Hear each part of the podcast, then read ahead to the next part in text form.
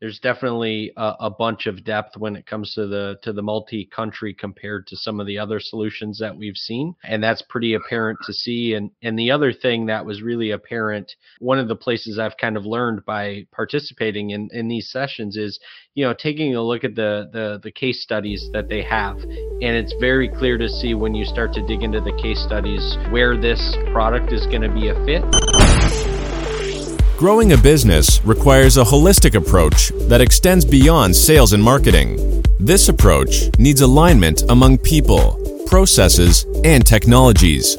So, if you're a business owner, operations, or finance leader looking to learn growth strategies from your peers and competitors, you're tuned into the right podcast. Welcome to the WBS Podcast, where scalable growth using business systems is our number one priority. Now, here is your host, Sam Gupta. Hey everyone, welcome back to another episode of the WBS podcast. I'm Sam Gupta, your host and principal consultant at independent ERP and digital transformation consulting firm Elevate IQ. If Infor is the largest ERP vendor that no one knows about, SAP Business by Design is the product from the largest ERP vendor that no one knows about. Some even doubt if there is any future for the product.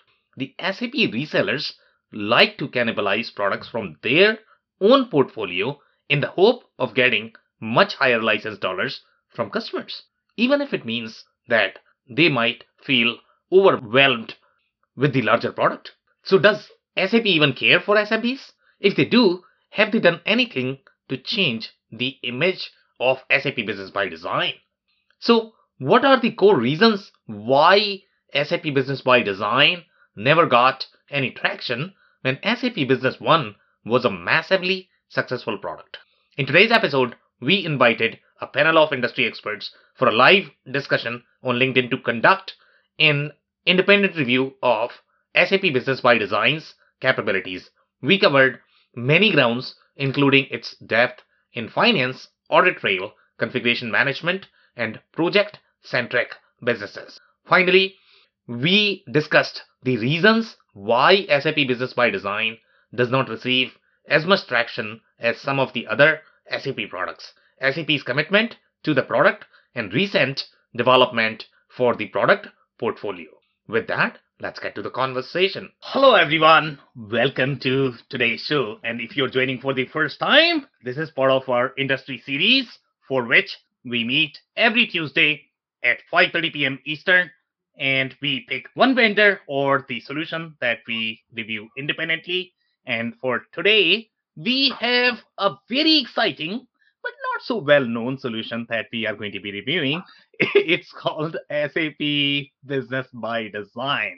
We are going to have a lot of fun. Before we do that, we are going to start with everybody's intros. I am going to start with my intro. I am Sam Gupta. I am principal at Elevate IQ. Elevate IQ is the independent ERP and digital uh, transformation consulting firm. I've been in the ERP space for roughly 20 years and have seen it all when it comes to uh, most ERP systems out there, and SAP Business has been a key, uh, you know, player overall in the space. On that note, I am going to move to Dave for his intro.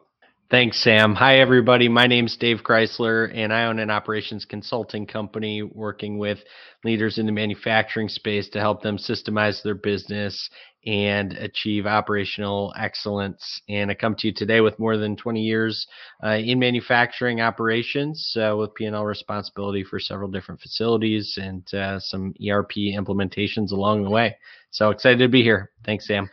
Amazing. Thank you so much for being here, Dave. Andy, can I ask you to introduce yourself next? Absolutely. Uh, my name is Andy Pratico. I've uh, been involved in ERP software for manufacturers, small to mid-sized manufacturers mostly, for four decades, which is a long time. I've worked all over North America. I've worked with over a thousand manufacturers in my career. And I've also published a book on how to select ERP software. So hopefully that'll help a few folks out there. Thank you very much, Sam. Okay, amazing. Thank you so much for being here, Andy. Uh, Sneha, can I ask you to introduce yourself next? Yes, absolutely. Thanks, Sam. Hello, everyone. Thank you for joining us today. I am a supply chain leader with about 10 plus years uh, working in supply chain. So, when I say supply chain, that's a lot of stuff. So, procurement to demand planning to inventory management to warehouse management, reverse logistics, and all of good, all of that good stuff in manufacturing and home automation industries.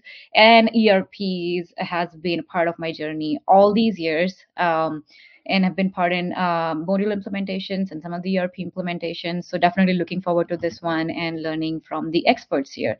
Thank you for having me. Okay, amazing. Thank you so much for being here, Sneha. And uh, before we start the briefing, if you guys are in the audience and joining for the first time, make sure you guys uh, comment and send your questions.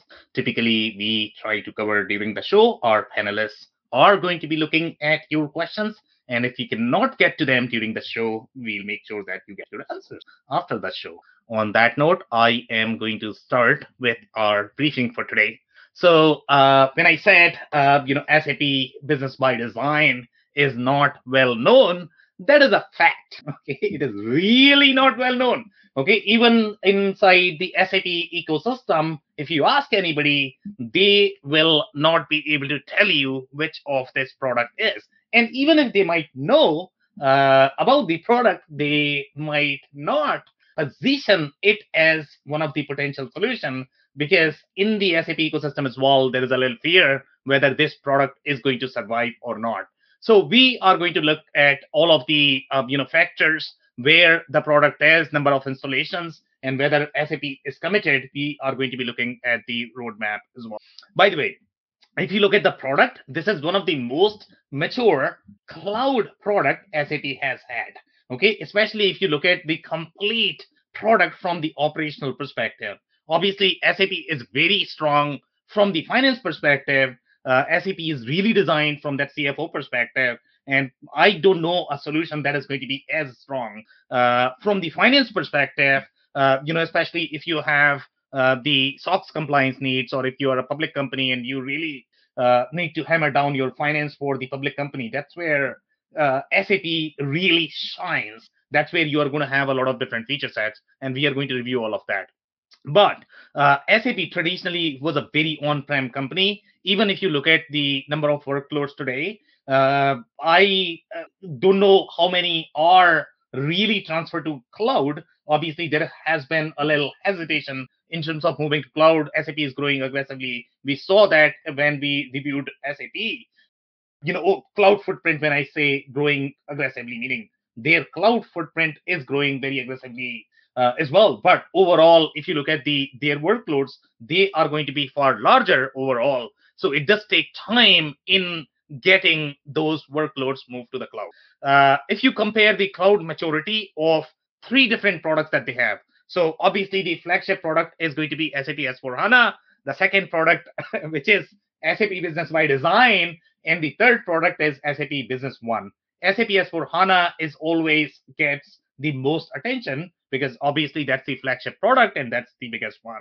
Uh, and you know, most of the Fortune 500, Fortune 1000 companies are probably going to have that because when you get into that enterprise space, there are not many uh, solutions out there that can really perform at that scale.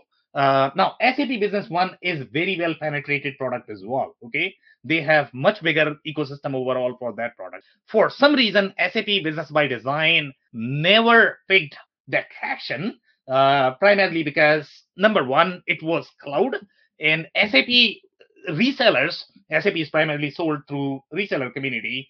They were never sort of comfortable with cloud. I don't know if they are comfortable as of today, uh, uh, and that's probably the reason why SAP struggled a little bit uh, overall in terms of its cloud journey, and that could be one of the reason why SAP Business by Design did not get as much attention as some of the other products. But uh, you know, overall from the product perspective, one of the things that we have noticed when we reviewed SAP that SAP products are one of the when I say they are designed really well from the from the product architecture perspective because it's actually done in one piece. You are not going to feel very patchy architecture. Let's say if you review product like NetSuite or if you review uh, you know some of the other products that actually grew through acquisition, they will feel very patchy when you move from screen to screen. That is something you are not going to see when you are going to review any of the SAP products. And SAP Business by Design is not an exception. Uh, typically, SAP Business by Design is positioned for companies that are not going to be too small, but they are not going to be too large uh, as well. So their positioning is somewhere 30-ish million dollars and then up to 250-ish million dollars. Uh, it is very well localized and globalized in a lot of different countries. So you are going to see that very rich multi-entity functionality built as part of SAP Business by Design. But when you look at the product, it does not have as much operational functionality, and that is always a challenge with most SAP products because they are very rich from the finance perspective, but they are not as operationally rich when you are going to get into the nitty gritty of the, let's say, if you are talking about manufacturing, okay, then you would require tons and tons of add ons uh, before this product can work for those businesses. Now, uh, I don't know if I covered everything that we typically cover from the briefing perspective. Dave, Andy, Sneha, any comments? Uh, just a quick comment. Uh, you, you were mentioning how you know the SAP S4 HANA is a flagship, and the S, SAP Business One is very very popular for the smaller companies. You're right. I rarely hear about Business by Design. I actually competed against them about 10 years ago in Edmonton, and I know the company bought that package, but they were more project management than they were manufacturing, so that makes sense. Uh, and the, but then again, there's another company here in British Columbia uh, called Dynamic Attraction. They manufacture roller coasters, and again, that's very project oriented, but they went with the Infor product. So those are about the only two times that I've really can really ran across business by design, probably in the last 20 years. Yeah, I am gonna have to agree with that assessment, and the reason for that is because most of the SAP partners they like to position SAP S4 HANA, even if they might have SAP Business by Design in their bag, even reps, because for them it's going to be much higher license dollars, so they don't really like to position SAP Business by Design as the potential product, even if it means the product may be super overwhelming for a lot of business when they might not be ready for SAP S4 HANA, they will still not pitch SAP Business by Design. So that's that's that's the problem uh, in the SAP ecosystem. Uh, I think SAP Business by Design really was the first web-enabled ERP or, or SaaS, you know, sold. It, it's amazing how early it was in the end, you know, offered, and how little traction it's gotten. Actually, Exactly. If you look at the operational maturity of the product, to be honest, uh, even today, I would say overall cloud footprint, I'm not talking about on prem. Okay. Even if you look at S4 HANA as well as SAP Business One, SAP Business One cloud really does not have much, to be honest. Okay. It's really very lean. The reason why SAP Business One got so much traction is because all of these companies have very thick IP built on top of that, and they are trying to sell their product, and SAP is hardly gaining anything out of it. Okay, that's why they are incentivized to sell SAP Business One far more than any other products because that's how they make money. So they are really, really incentivized to do that. SAP Business by Design, it was always slightly harder development. And in the SAP ecosystem, you didn't really have that architectural maturity. And the partners felt that, you know what, uh, it's just too constraining for me to be able to develop on top of uh, SAP Business by Design because now SAP wants everybody to follow those architectural guidelines. So they cannot really do a lot of things that they could do in case of SAP Business One. So some of the things that partners are known to do in the SAP Business One space is they will develop their add-on and there was sort of the device license uh, you know that they could utilize to be able to communicate with SAP Business One. So companies didn't need to buy as many licenses as they would, let's say if you did the named license, right? So again, it was very, very, very driven by partners, right? So that's why SAP Business One got so much traction uh, because it always had very, very, very thick IP overall. Uh, you know that was available in the market, and every partner was really incentivized to sell that. And SAP did not really have control on their own channel, to be honest. So here, if you look at the overall UI, you will feel that this is really the cloud native product and it really is cloud native product and it is designed, uh, you know, for the cloud native architecture, and you are going to get similar feel as you are going to review either Plex or Acumatica. Those products really feel, or in fact, I mean QAD. Uh, to be honest, I mean I got very good. Feel. IFS is another one. Uh, if you look at those products, you get really, really rich feel of the cloud native architecture. So uh, as you can see, uh, you know the menu structure is very organized. Uh, and uh, one of the things that SAP Business by Design they could do is the whole analytics piece that is very strong. Now you can probably find this in other products as well, such as Acumatica. But to be able to do this kind of analytics, you really require that database fire firepower. And some people feel that you know what HANA is meaningless. Uh, you know, it's just a marketing hype. It's not as powerful as uh, claimed by SAP. But if you look at the kind of competition that SAP Business by Design can do, it's primarily because of uh, you know that HANA power. If you are doing the similar competition, at least in our experience when we do in other products, they feel really sluggish and slow. For example, let's say if I do the same thing in Business Central, Business Central has similar cloud native look and feel, but queries such as these feel really slow, even though, again, it's running on Microsoft. And you would think that Microsoft is probably going to have similar capabilities overall from database perspective, but the product overall feels very slow uh, in general when you try to use that. Um, so here, this is the same pivot table that you are probably going to find in case of Acumatica. So this is not really differentiated, to be honest. I mean, a lot of companies can do that. Uh, but here, the way you can really analyze and do the pivot table, uh, include different objects, that definitely, uh, you know, is going to be useful for a lot of companies that are really strong in those financial processes. Now, this is the this is something that you are not going to find in any other systems, and which is called the whole audit trail, the way your transaction is going to move from your sales order to purchase order to outbound delivery to customer invoice uh, you know this is available at every single business object. Uh, and again this is very specific to sap and the reason why other systems or companies cannot do this is because again you require far deeper fire firepower overall from the database perspective and unless you have the power of hana uh, doing this is is extremely extremely hard and by the way, not only you have the, the whole audit trail, and by the way, this is a very simple scenario. Uh, you could have extremely, extremely complex scenario, and the whole audit trail is going to be right there at your fingertips, meaning an order can go through several different corrections and then reconciliation, then returns. It may split in 10 different lines or orders or whatever. So all of those changes are going to be at one place. And when you are working in a very complex finance organization, you require the traceability at your fingertips. Otherwise, your uh, lead times are going to increase, whether you talk about cash collection, whether you talk about customer service. So I personally am a big fan of the whole audit trail. I have not seen this audit trail in any other system so far that I have seen. Sure, they are going to claim that they have a little bit, but it's never as natural as uh, what I have personally seen in the SAP products. Uh, the other thing that is really unique uh, is the physical invoice or the physical document. So when you are going to have physical document, it's really the click of a button. The way it renders, it, it feels very natural if you look at their videos uh, on YouTube. Okay, other companies they are going to have, let's say, they are doing either the crystal report or some other uh, proprietary report format that they are trying to render, it almost takes a minute. Okay, you will see a spinner when your uh, you know report is going to be rendered. But in case of SAP, again, everything is at one place, and your physical documents are going to be right there as well.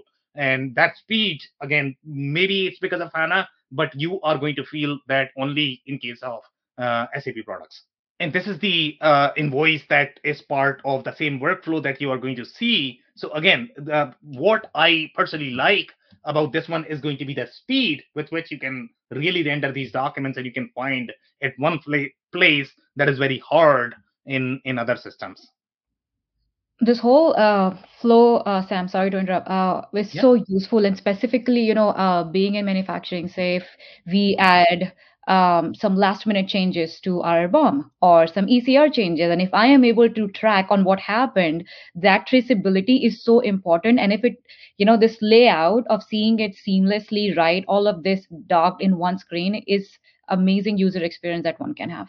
Exactly. And by the way, this experience is going to start from your CRM until your finance. So this is end to end. It's not just the just the manufacturing and production. Uh, yeah. The, mm-hmm. Mm-hmm yeah, a lot of systems might be able to do just the production just because that's easier. But here you're talking about end to end work. Exactly, and exactly why it's so important to tie the ends. Uh, okay. So here, now look at the complexity of the financial workflow and the way the finance workflow is structured. I mean, if you review any other ERP systems, they are probably not going to have all of this.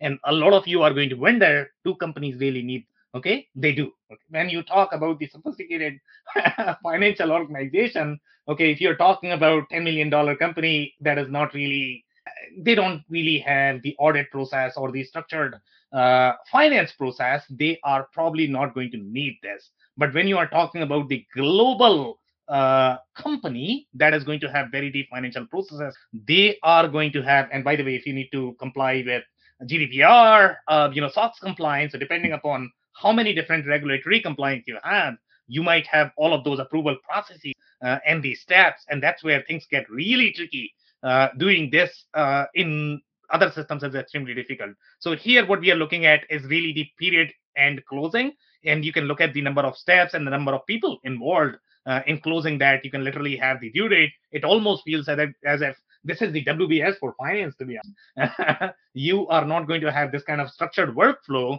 And by the way, the uh, SAP is going to have one of the most natural security in, in my mind. And when I say security, I am not talking about IT security. I am talking about financial control and financial security. That's very different overall. How you organize your users, how you organize your rules, uh, how you design your approval workflow, who's going to see what, and who's going to do what. Um, typically, in a lot of different technical systems, it's really, really hard to do this. But when you have a business system designed for business workflows, this is going to feel very natural, especially for CFOs. And that's why CFOs typically love SAP.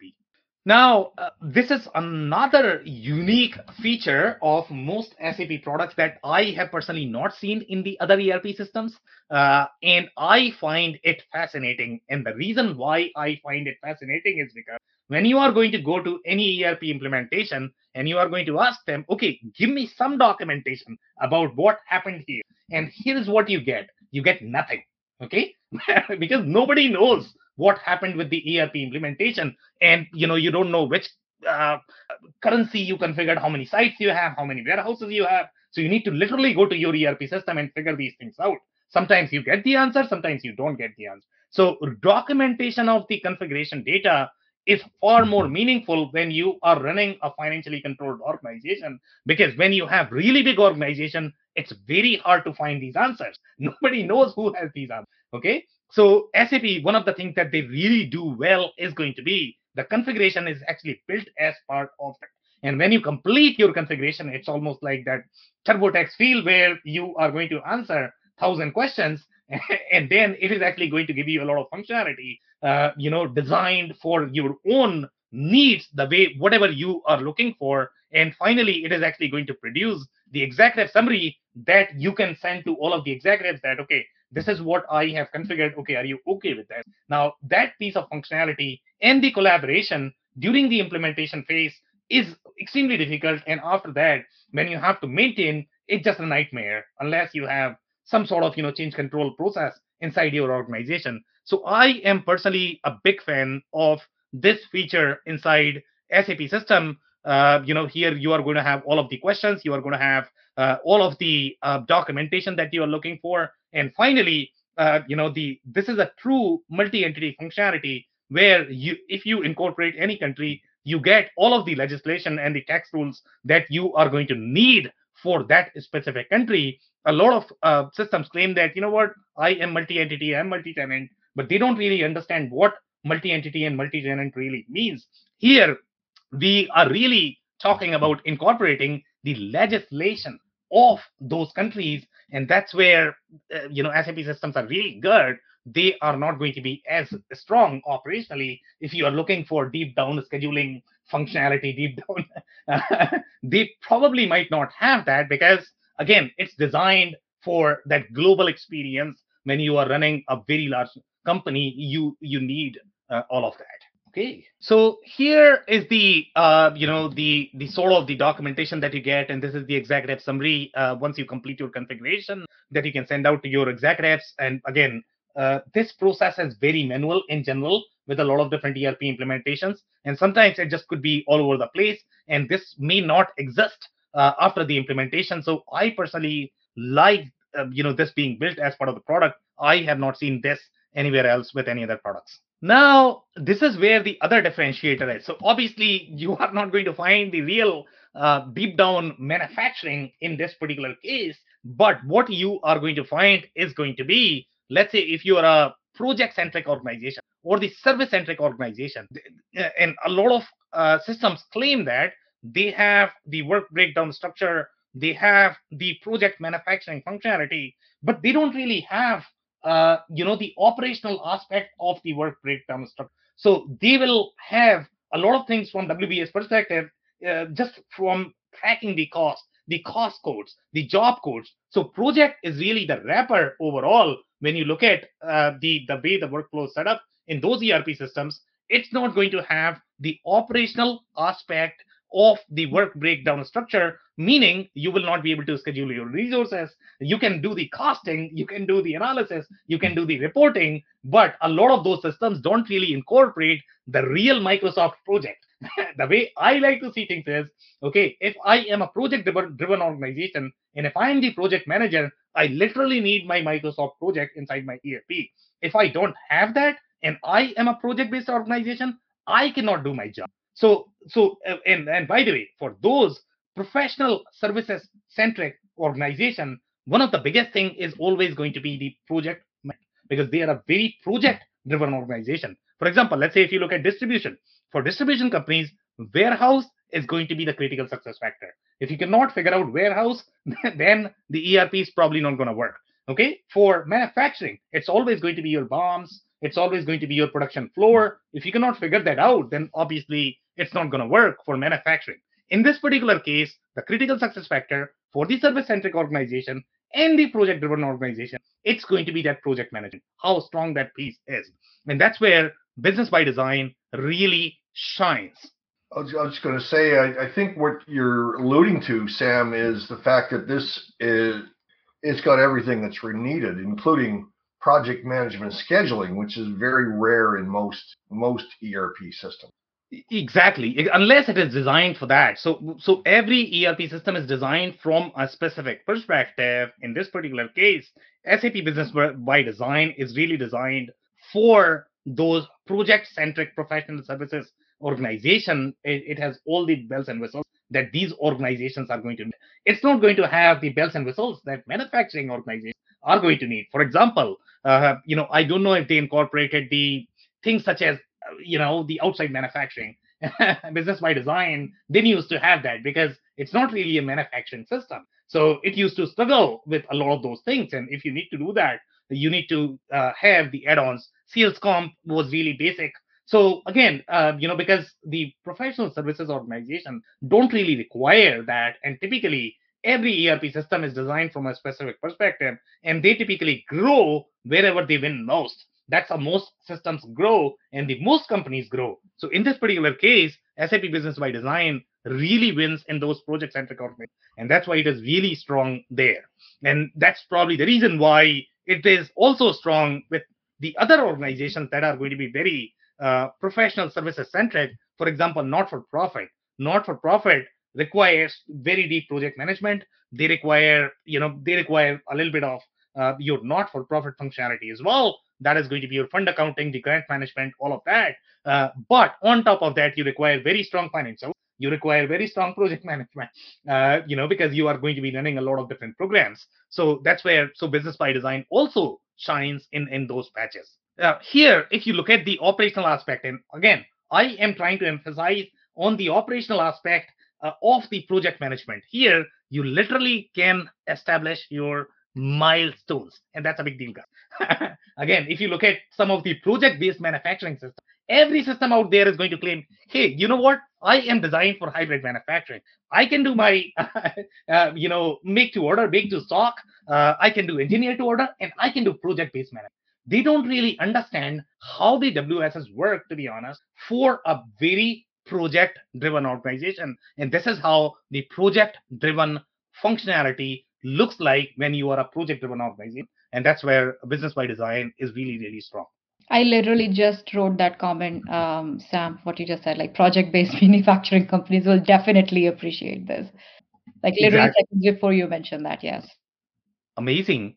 So the other thing that Andy is going to appreciate now is going to be something similar that we have been arguing a lot about. Uh, and I don't know if this is close to Andy's expectation. It's very hard to please Andy, uh, but hopefully today he's going to be pleased. So we are talking about the text items and text items when we are looking at, we are these are the items that are going to be one of the steps in the operations they carry through the the operations uh, and then uh, you know they are also going to be sort of the the items that are not going to have the part number. But i don't know if this is the same functionality that you can see with the other engineer to order systems. Yeah I, I think it's a lot deeper than that. I mean most most ER, most manufacturing centric erp systems especially customer engineer to order are going to be able to do something like that. But sam could you extrapolate what uh, what it is you're specifically mentioning here? Yeah, so I am talking about the. Uh, we have been debating overall about uh, you know the BOMs that are going to have the parts that are not going to have part number. For example, let's say if you talk about Infor Visual, um, you know, Infor Visual has legs, and legs are going to be part of the scheduling. It's not going to have your part number, and uh, Infor Visual community in general, they appreciate that piece of functionality a lot. Uh, you know, in my personal experience, I have seen patches where uh, that is probably going to be useful for the engineer to order businesses. But then we have the text items. So I don't know if the text items are going to be similar to what we have in those manufacturing verticals. What does text items mean, Sam?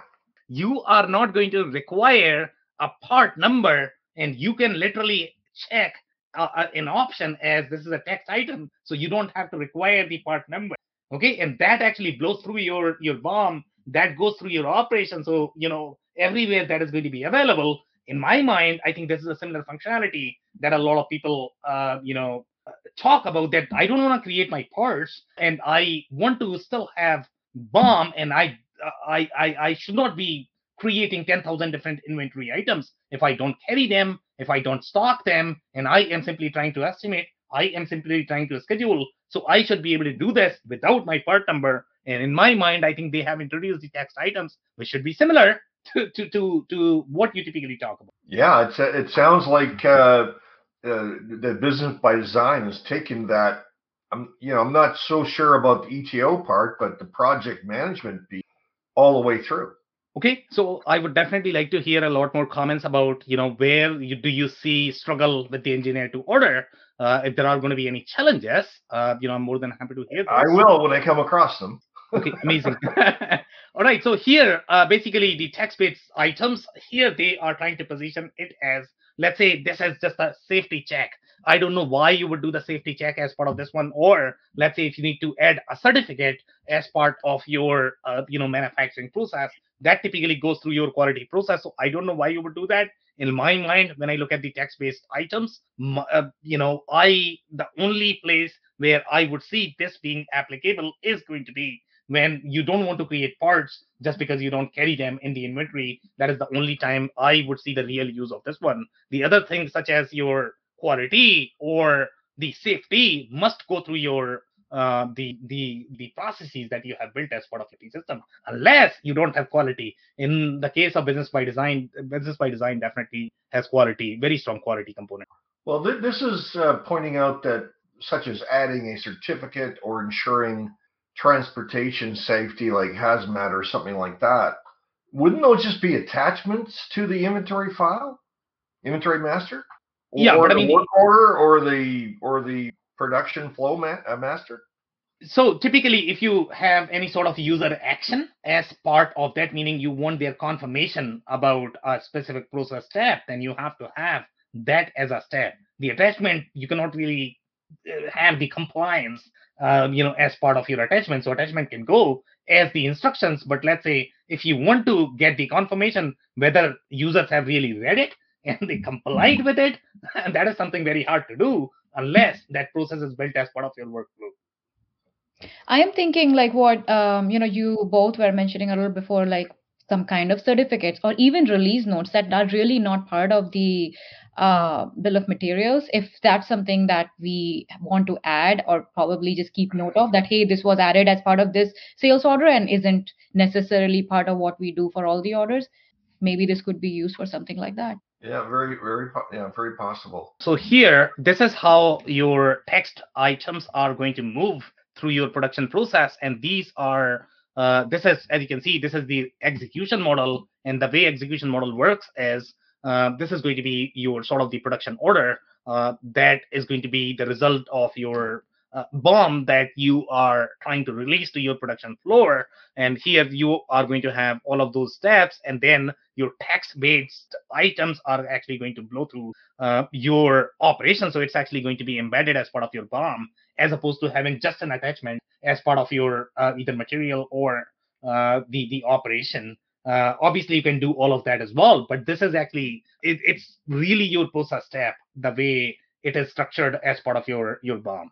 I could see some issues uh, on that from an inventory inventory control perspective with how easy it is to add those as text items.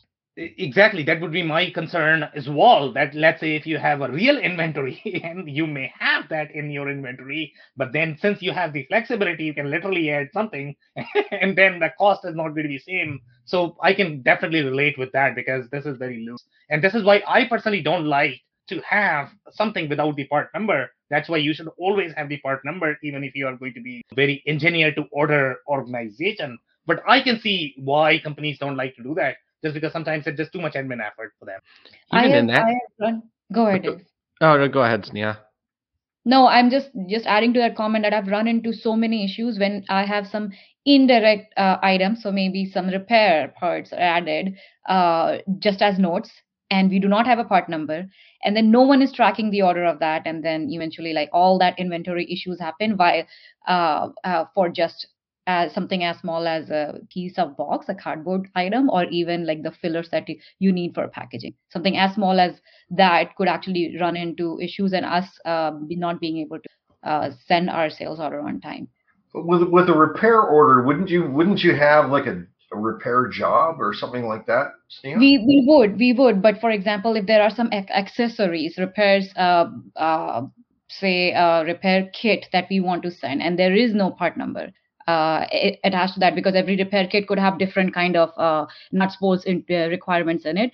There could be notes added randomly during the order and then shipped out, and we have no track what happened. What Ah, happened? okay. So the tra- yeah, the tracking I completely understand. When when I ever make a mention about part numbers with an ETO environment, I'm not suggesting there's no way to track the work or track the projects or track the jobs. You just don't have to track them through a part number. That's all. You can track by the job number, the work order, the customer, you know, pretty much any field in the system. You know, part numbers in your respect for a repair order, normally you would track it with repair order number. Right? If, but in your case, it didn't have one. It didn't have one. Yes, Yeah. we have run into issues for that. Okay, guys. Uh, so we are going to cover the comment from the audience, and uh, I think Ray is asking if I can read the name right here. Uh, he's asking, okay, what is the difference between Workday and SAP Business by Design in a project-centric business? So when you look at Workday, number one, Workday is a very enterprise product, meaning it is designed for very, very, very large organizations. And when I say very large organization, meaning you should be probably operating in 10 countries, meaning you should be Fortune 1000 organization. That's how big the organization is, meaning you are probably going to be $1 billion plus in revenue. If you are using Workday for organizations that are going to be smaller than this, it might feel a little overkill depending upon how strong your HCM processes are, how sophisticated you are in your HCM uh, department. Now, Workday is not really an ERP to date, meaning it does it's not really it was never designed to be an ERP. Uh, it's more of the human capital management solution, uh, and they have grown their finance functionality as well. Uh, but it does not have the, the the bells and whistles that you are going to find in an ERP. Now, if you compare that with Business by Design, Business by Design is an ERP. It's going to be super poor in those HCM capabilities, even though they might claim that they have a lot of HR capabilities, but those are super basic. It's not designed to be your HCM system. So both of these systems, let's say if you are using both, they are probably going to be complementary, and you need both if you are strong in both uh, of the departments. You will be running your finance, operations, your CRM, sales, uh, if you are using business by design for that, uh, and your HR is going to be running probably in Workday, and then they are going to be integrated most likely through G. Uh, so that's how uh, they both compare. But business by design, if you are using Workday, most likely you should be on SAP S4 HANA. I don't know why you would be on SAP Business by Design uh, because the size of the product matters as, as, well. I don't know if anybody else, any other comments there? I'm actually going to move to the next one. Uh, here, so this is the again the the production request. And in this particular case as well you are going to see all of those text items that are blowing through your your production model. And which is again uh, you know it's part of the entire BOM. So you can have that. I completely agree with you guys uh, that you know when you let it loose you are going to have a lot of issues. But a lot of companies request this. So it's not that you have to use it. I would be careful in using the text-based items, but the system is offering you the flexibility for the businesses that just don't want that admin effort in creating the part number. Uh, but I would I would definitely question the rationale why you, you are not creating unless uh, you require a million parts and you know you just don't have uh, a way to create those inventory. And by the way, uh, nowadays the way systems are designed, they are going to have really easy way of creating the parts. So creating the part should not be as difficult in general. Uh, so uh, again, um, I don't see a reason, but there might be businesses where uh, that could be applicable. Okay, so now let's look at the roadmap overall. And a lot of uh, you know people think that SAP Business by Design does not really have the commitment from SAP. So this is the roadmap that is coming from somewhere in 2022, uh, and this is what they are working on right now. This is just to give uh, you know uh, understand the the perspective where they are headed overall from the product direction perspective. So if you notice the kind of functionality that you are going to feel here everything is going to be very deep into okay that's what they are focusing because it's a very strong financial product. And you know if you look at the kind of piece of functionality we have not seen this anywhere else. For example let's say you look at you know japan. Now you are going to say that you know what? I can support japan uh, but in Japan as well, when you are complying with the regulations of that country, then you are going to have very specific, nuanced financial functionality that you are probably going to require.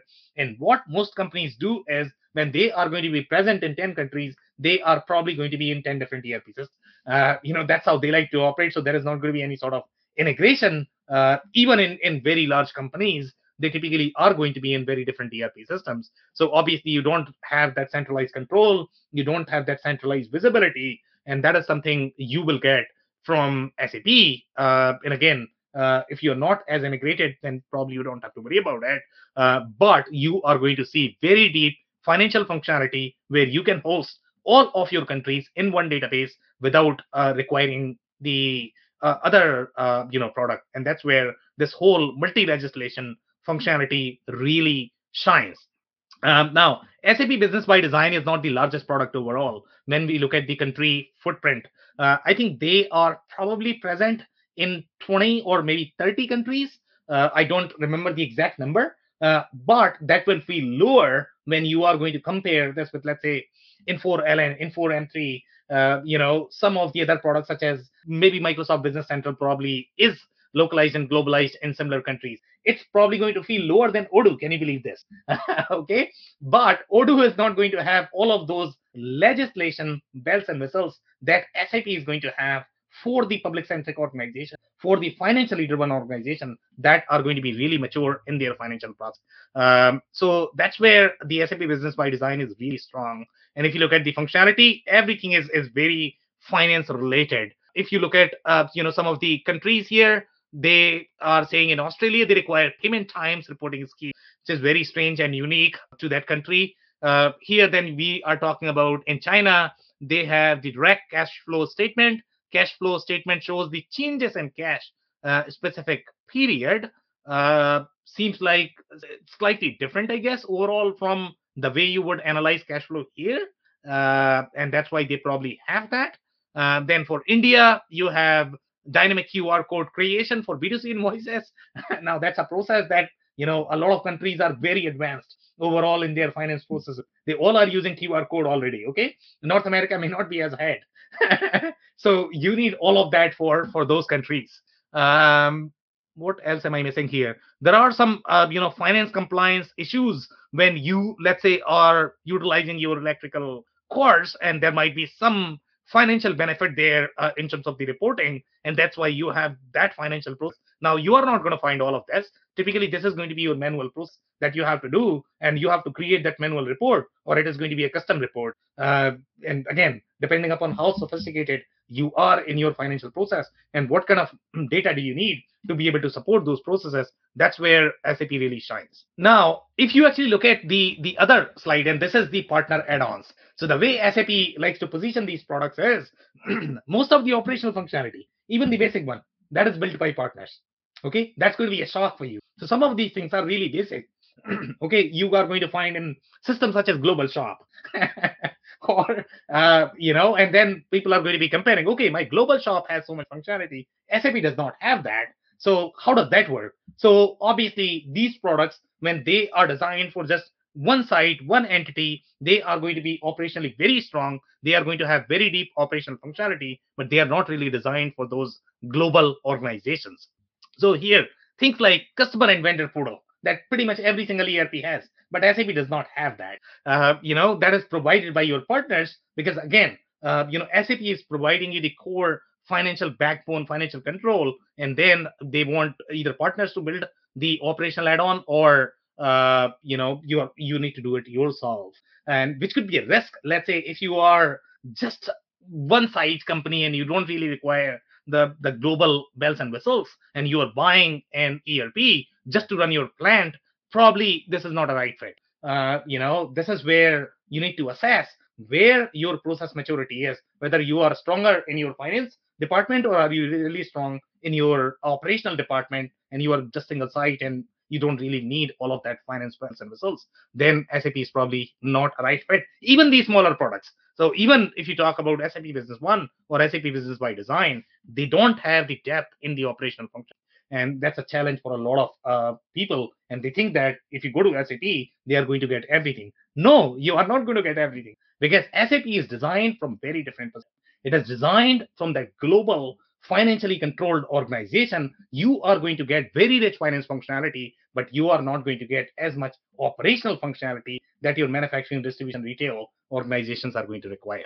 Here uh, some of the things such as and they have uh, the localization and typically this is the trend that you are going to see with the other erp system. For example the countries that are not going to be as popular sri lanka you know they have the localization built by a partner. If you go to microsoft microsoft is probably going to do the same they are going to be providing the localization maybe in 35 countries 36 countries uh, you know as part of your Microsoft FNO, and the other countries are going to be supported by the, the partners. Uh, things such as equipment rental, you know, quality inspection that is provided by the partners because the uh, the quality that is going to be provided out of the box that is typically not enough for your uh, manufacturing organization. You have things such as rental, bank reconciliation. You have project manufacturing. Can you believe this? Uh, by in cloud solutions because you have very deep project management functionality but you are probably going to struggle with the manufacturing aspect because when you get into the depth of manufacturing, it does not really have that. Um, so depending upon what kind of organization are you, are you very strong in the project management or are you very strong in manufacturing? That's where you need to assess, okay, what is your critical success factor? If you are a very deep manufacturing organization, that's not the right product. If you are a very strong project management organization, this is a perfect product. Okay, uh, now we are talking about sales price calculation. Uh, then we have Shopify integration. That is very common. Some of the ERP systems are going to offer this uh, out of the box. uh, but uh, SAP definitely you are not going to get. You are not going to get WMS. Uh, you know that's not going to be provided out of the box. You are probably going to be using the add-on. Now, a lot of people wonder how large is the footprint for, excuse me, SAP Business by Design. And if you look at the number of installations for SAP Business by Design, as of 2021, they are claiming roughly 11 to 12, uh, you know, companies with unique tax ID, and they are being very clear here. Companies with unique tax ID. Even this could mean a lot of different things. And typically, the way companies report is sometimes they are reporting entities, sometimes they are reporting the actual company, sometimes they are reporting just the number of users. Even for the smaller companies, we have seen that that they say that I have 8,000 customers. What they really mean is I have 8,000 users. So you need to be really careful when they say what that customer means. So just by looking at the number does not mean a lot. But here they are saying companies with unique tax ID, most likely these are going to be entities. So let's say if you have five different entities in five different companies, that is probably counted as uh, the unique tax ID because they all are going to have unique tax. But again, if you look at purely by number, this probably has the smaller, sorry, larger footprint than your Acumatica. Uh, Acumatica is probably roughly around that. It's definitely smaller than NetSuite. So that's your, uh, you know, comparison right there. That product is very well penetrated. It's just not as well known uh, because you know uh, it's part of a very large organization where it does not get as much attention. I was just going to say, Sam, I think one of the staggering facts on there, at least it, it kind of threw me for a loop, was the uh, the software solution partners with 8,933 add-on solutions. I mean, if that if that isn't confusing in terms of being able to to keep up on you know what add-ons may need to be uh, included in your implementation and also maintained. Um, so the challenge with SAP is, and honestly speaking, SAP is probably not going to have as big a marketplace as you are going to find this with Microsoft or NetSuite to be. And the reason why they are trying to position their number is because now they have to compete with companies like Microsoft and NetSuite, which have far bigger marketplaces. And obviously, you are right that it could get very confusing. Okay, how to patch all of these add-ons together and how are they going to work with each other extremely, extremely, extremely confusing. So I don't know why there is a race for these add-ons. They typically cause a lot more trouble than they help. Uh, but sure, I mean that does speak something that okay, when you need some options, let's say if you are already on the product and now you are looking for added functionality, you can at least get that. So add-ons are not always bad; they have a place, uh, but they should not be driver for your ERP selection. What does the top right mean, Sam? This chart where it starts with FinDoc or financial documents at 1.18 and goes down to time recording at 106 million. What does that yeah. represent? So these are going to be so financial documents is going to be your AR AP invoices. Sales orders are going to be number of sales orders. So they are trying to position how much they are processing as of today. So that speaks for something in terms of how large these customers are, what volume are they pulling, and that's what they are trying to show that I their see. growth is roughly 33% for the financial document. For sales orders, they have 20% growth. Uh, 50 million sales orders is, is a big deal. Um, you know, if you look at the average order value of those sales orders, let's say thousand dollars, that's a big number right there. Uh, uh, you know, then we have the 40% growth in number of projects, 2.64 million projects, which is a big. So it's definitely the size is, is big overall. Uh, it might not have as large number in terms of the, the customers, but the number of customers that are going to be utilizing these products are going to be far bigger in general. Okay, um, so I am going to open up for the commentary now um, for you guys. I was just going to say, uh, Sam, uh, to the previous slide about add-ons. Like add-ons are not always very bad, and it can actually help you customize, especially in the cases when you said that you know if I have something as big as SAP implemented, and it's not easy to switch uh, from what you have had to next so add-ons uh, can definitely help there but 8000 and actually it's the number is even more i think in tens of thousands for microsoft where it can um, get very very confusing on what exactly is suitable for me. Uh, and they definitely need need help um, especially the companies might need help to know which ones uh, make the most sense for them. I, I think the challenge oh sorry sorry go ahead No, I was just going to add to that, uh, Sneha. I mean, from my perspective, the challenge with it really is, uh, you know, to your earlier point about yeah, you can't just switch your system if you need some additional functionality, but you also have that same problem if you implement one of those add-ons and it's not been well maintained or, you know, you find that functionality works perfect and then all of a sudden it comes out of, you know, out of date with the next release and it's not being updated. So you can get to my point is you can get yourself into the same type of um, you know bad situation uh, when you're when you're when you're patching and, and having to rely on those so. absolutely and customer service becomes the biggest pain point there yeah right? absolutely yeah yeah totally. that, that's what i was going to mention is that it depends on the partner you're dealing with and if they have experience with those add-ons because if they don't then you're reliant on somebody else and then you're up you're up open to the finger pointing and all that thing but i'll tell you the thing that I really dislike about add-ons the most, and and and maybe it's because I've been in the business for so long, but these are independent companies that develop these, and they are possible up for sale. And if that com- that add-on is purchased by a competing product, it won't integrate with what you have anymore. And I've seen that happen. So That's, there's all there's all obviously pros with with uh, add-ons, but there is cons you have to be aware. Mm-hmm. Yeah, the only other thing that I would add, just uh, doing some, I wasn't familiar with this uh, solution either. So when I was taking a look at uh, both the deck and and the uh, resources available online, I mean, there's definitely a, a, bunch of depth when it comes to the to the multi-country compared to some of the other solutions that we've seen, uh, and that's pretty apparent to see. And and the other thing that was really apparent um, one of the places I've kind of learned by participating in in this uh, in these sessions is you know taking a look at the the the case studies that they have, and it's very clear to see when you start to dig into the case studies, you know where this product is going to be a fit uh, we talked about it earlier, so no need to kind of rehash that. But uh, it's very apparent as as you're doing due diligence with these uh, different products. If you start there and take a look to say, you know, are these companies like my company? If there are, and there's a lot more of those user case reviews than you know some something else. Like for example, in manufacturing, in this in this particular, and uh, it's probably a, a you know a solution to take a deeper look at. Okay, I can take some more short comments and then we need to close, I guess. It, it's very apparent how strong it is from a financial multi-company perspective and as, and for project management. Obviously, very strong in both those areas.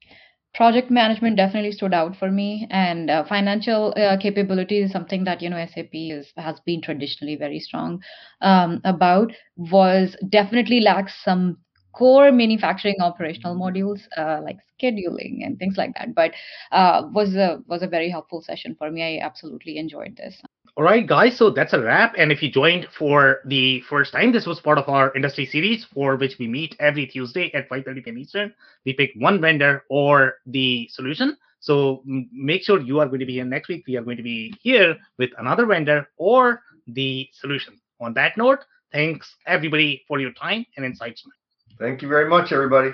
Thanks, everybody. I cannot thank our guests enough for coming on the show, for sharing their knowledge and journey. I always pick up learnings from our guests, and hopefully, you learned something new today. If you want to learn more about Dave Chrysler, head over to thechrysler.club. It's T H E C R Y S L E R dot C L U B. If you want to learn more about Andy Pratico, head over to essoft.com. It's E S S O F T if you want to learn more about Sneha Kumari, follow and connect with her on LinkedIn. Links and more information will also be available in the show notes. If anything in this podcast resonated with you and your business, you might want to check other related episodes, including the interview with Andy Pratico, who discusses why ERP demos are designed to deceive and why ERP salespeople are more incentivized to sell their products than the success of their customers. Also, the interview with Rich Said, who describes his journey and pitfalls of implementing six ERP projects throughout his career. Also, don't forget to subscribe and spread the word among folks with similar backgrounds. If you have any questions or comments about the show, please review and rate us on your favorite podcasting platform or DM me on any social channels. I'll try my best to respond personally and make sure you get help. Thank you, and I hope to catch you on the next episode of the WBS podcast. Thank you for listening to another episode of the WBS podcast. Be sure to subscribe on your favorite podcasting platform so you never miss an episode. For more information on growth strategies for SMBs using ERP and digital transformation, check out our community at WBS.rocks. We'll see you next time.